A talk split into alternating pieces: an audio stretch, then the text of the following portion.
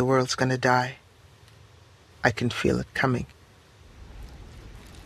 We knew this would happen, that sooner or later man's reckless behavior would catch up with us. Eight years since the last drop of rain, and no one knows what to do except raise the price of water. The well's dried up. We can't grow our own food anymore. It's gotten harder for us to stay in hiding. And I think about Ruth. I always think about Ruth. How does she survive out there on her own, as broken as she is? I wish she'd never left. I wish I could have helped her, fixed her. But I can't let myself think that. I know better than anyone. If something's broken, it stays broken.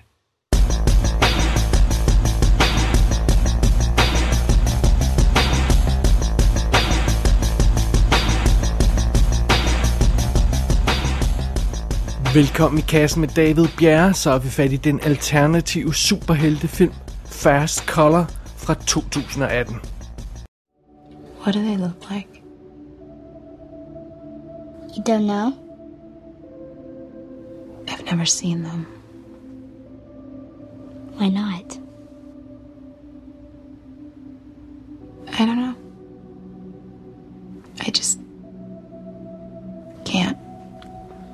Hasn't Bo told you what they look like? I think she wants to hear it from you.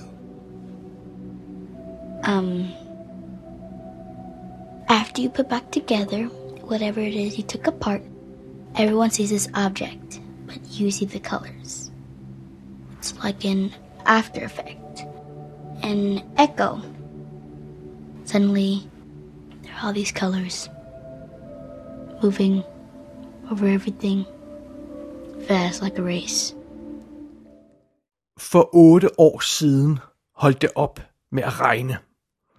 Og det simple faktum er simpelthen ved at kvæle verden langsomt. Uden vand, så kan man jo ikke dyrke afgrøder, og hvis man ikke har afgrøder, så kan man ikke producere mad, og ja, og så kan man heller ikke have dyr, og ja, men det hele bryder jo sammen. Så nu er vi i en situation, hvor store markområder simpelthen bare står hen som sådan nogle afsvedende ørkner. Og øh, de fleste folk er for længst flyttet fra yderområderne ind til storbyerne, og det betyder så, at landet sådan stille og roligt er, og ja, hele verden er simpelthen ved at, at, at syne hen og, og, og dø. Og det er midt i det her deprimerende scenarie, at vi møder vores hovedperson i Fast Color. Hun hedder Ruth. Og Ruth er på flugt, og vi ved ikke helt, hvad det er, hun flygter fra, men det bliver hurtigt tydeligt, at hun ikke er helt normal. Hun har sår på sin håndled, altså fra ræb, og det virker som om hun binder sig selv til sengen om aftenen for ikke at komme til at gøre et eller andet, som vi ikke ved, hvad er endnu.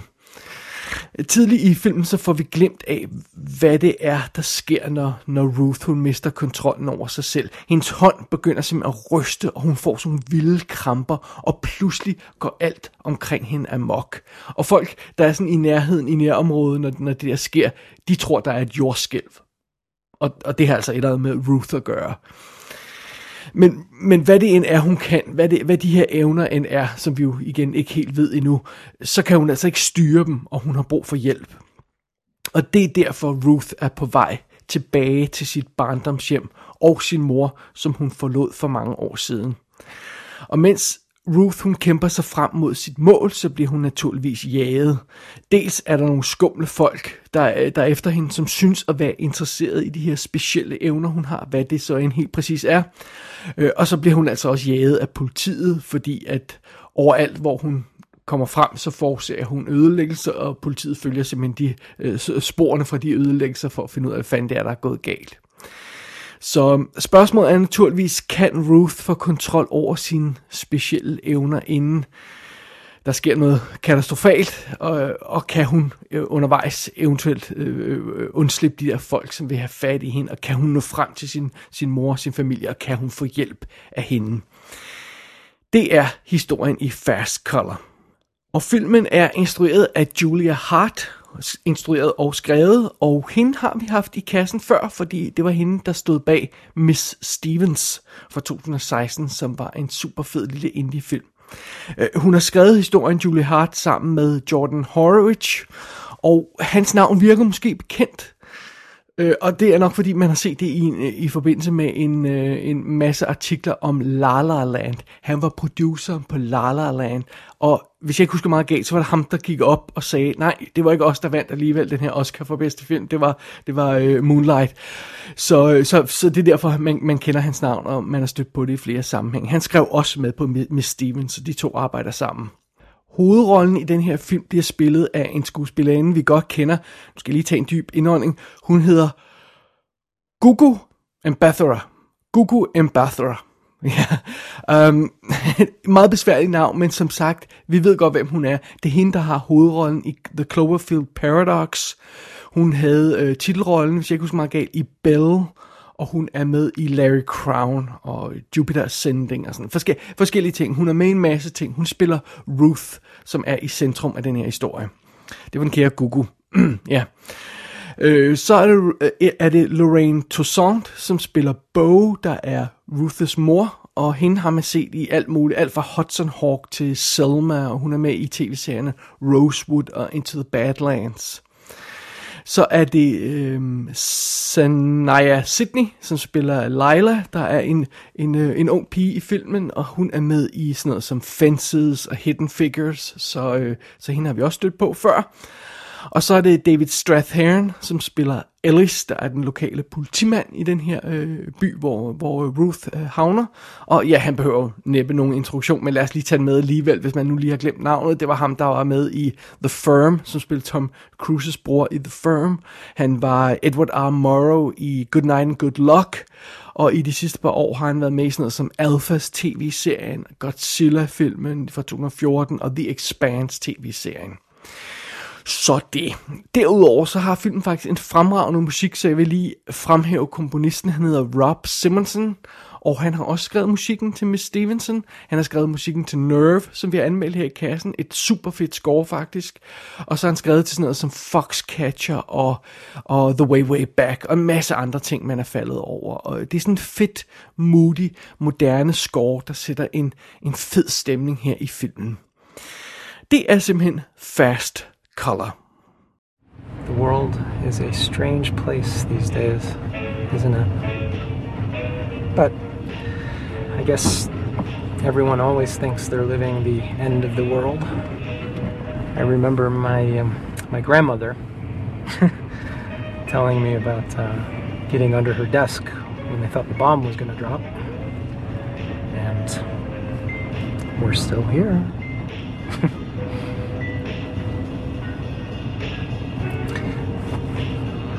Did you know there was an earthquake in View Park last night? Since when are there earthquakes in this part of the country? Heard about it on the radio. Headed this way.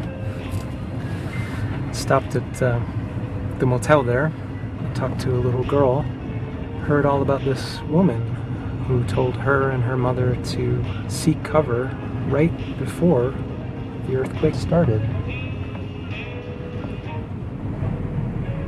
You really thought the cop just showed up out of nowhere? Who do you think called him?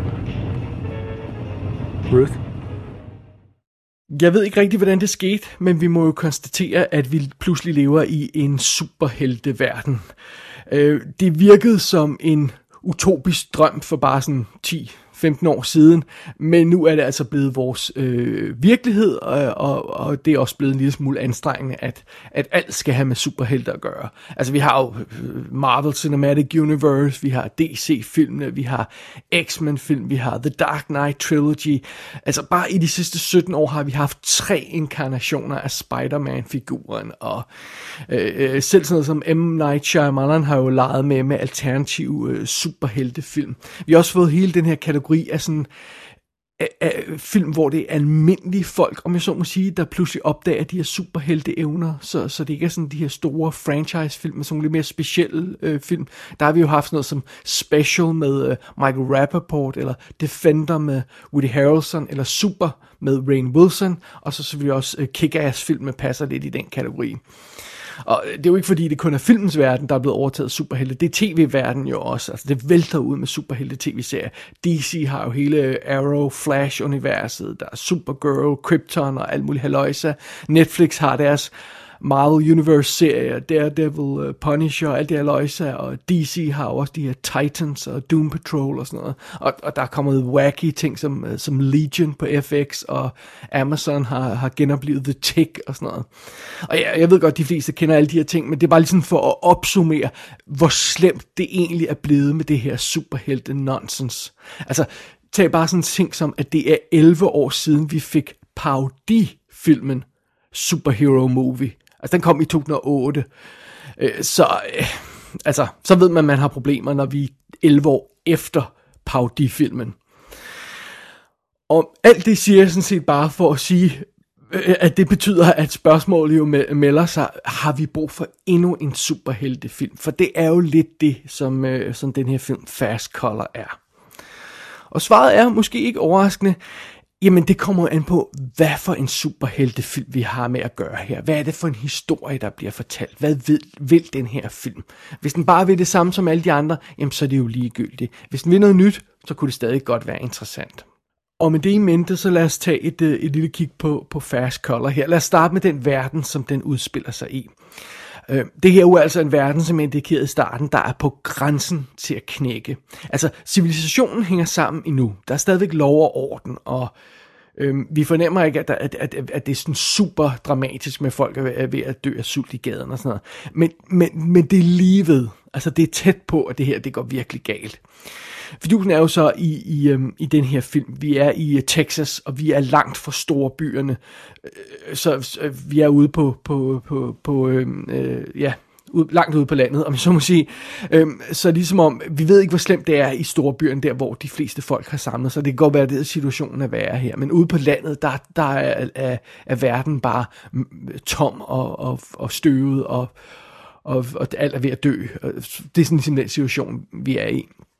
Når vi følger Ruth på den her rejse, så bliver vi taget igennem alle de her sådan tomme eller halvtomme byer. Der er næsten ingen folk på gaderne, altså benzintanken er, er tomme, og når vi kommer i en diner, så er der næsten heller ikke nogen folk derinde. Der er nedslidte moteller og sådan noget, og, og, og det er sådan lidt... Øh, det er sådan en meget trøstesløs stemning. Øh, på et tidspunkt, når Ruth tjekker ind på et, eller forsøger at tjekke ind på et hotel, øh, eller motel, eller hvad det er, så får hun at vide, at det, det lokale motel er altså lukket for længst. Folk er rejst væk. Der, der, var ikke, der, kom, der var ikke nogen grund til at holde åben mere. Men du kan stadig overnatte dig, hvis du har lyst til det. Du skal bare finde et værelse, hvor der er en dør i, så du kan underforstået låst derinde, så der ikke sker noget. Øh, det er ligesom den verden, vi er i her.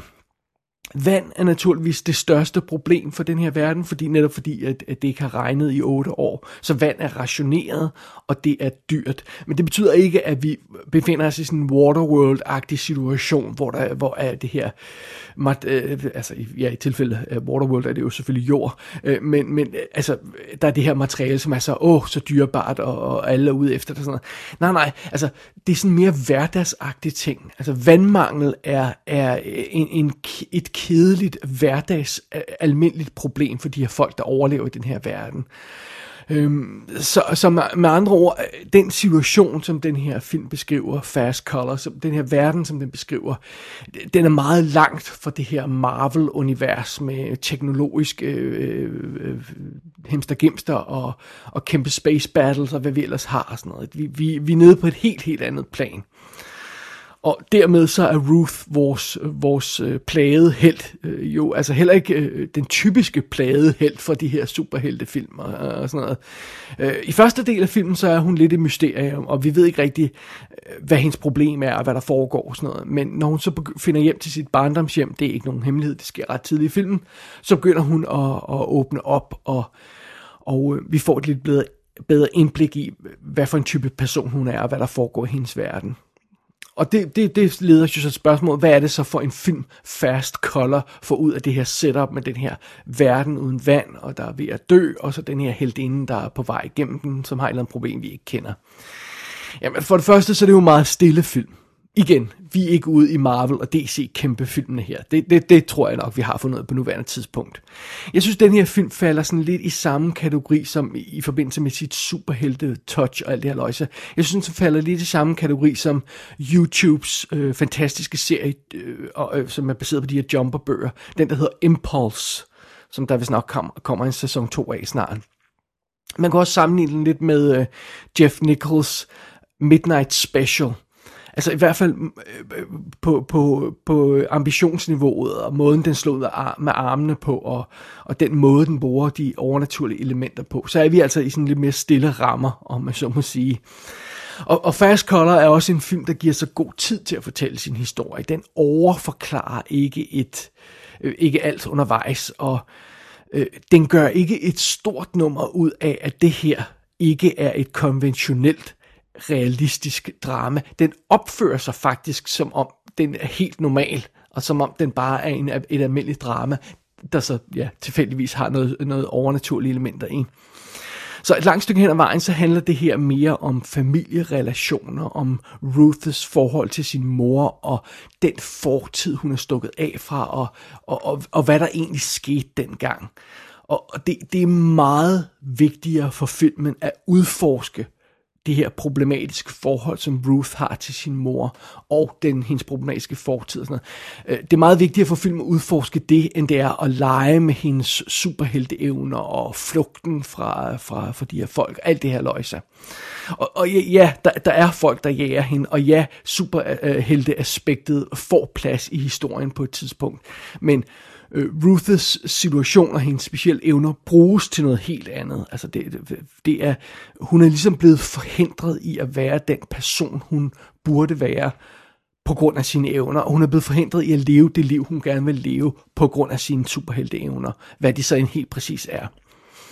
Øhm, øh, science fiction aspektet og superhelte aspektet tager naturligvis til til sidst i filmen, i sidste akt og, og vi begynder at overveje sådan ting som, er der andre med superhelteevner, ligesom Ruth, og øhm, spørgsmålet melder sig også, øh, kan hendes evner bruges til noget på et større plan, på den store bane, sådan på et andet øh, niveau? Øhm, og ja, hun får også chancen for at give den fuld øh, skrue til sidst i filmen, øh, Ruth. Men det, der, der er altså stadig ikke tale om den her larmende øh, superhelt øh, actionfilm, øh, science fiction, thriller, drama, kæmpe brag, som som Marvel-filmene. Øhm, og der er heller ikke det, lagt op til den her øh, larmende computeranimerede finale og sådan noget. Det her, det er en, en nænsom og en følsom film et langt stykke hen ad vejen. Og jeg mener, jeg er, jeg er virkelig begejstret for den måde, som, som historien udvikler sig på her i Fast Color. Det, det er en virkelig behagelig fortælling at følge.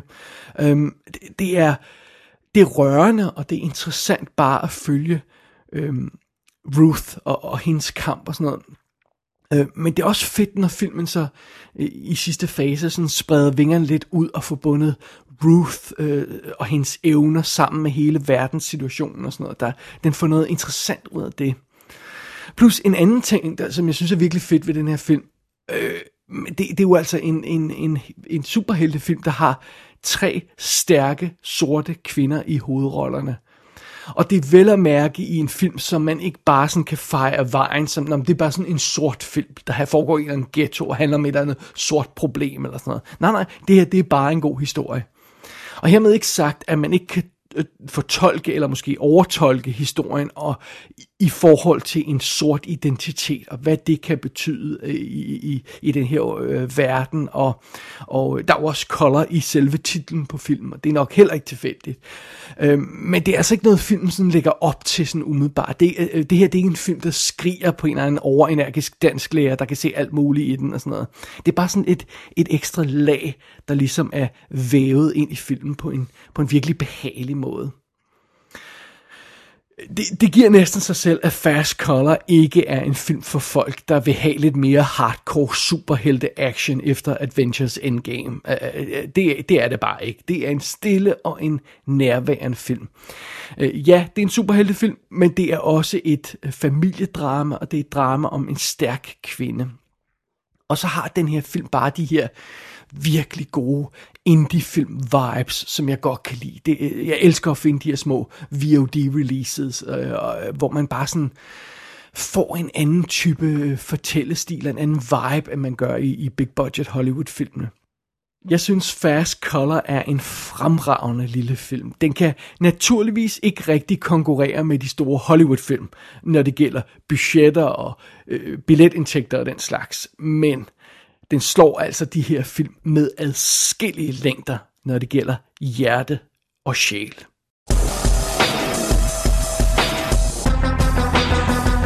Fast Color kan lejes på amerikansk iTunes i HD, og så kommer den snart på amerikansk DVD og Blu-ray. Der er kommentarspor med forfatterne og en enkelt featurette på skiverne.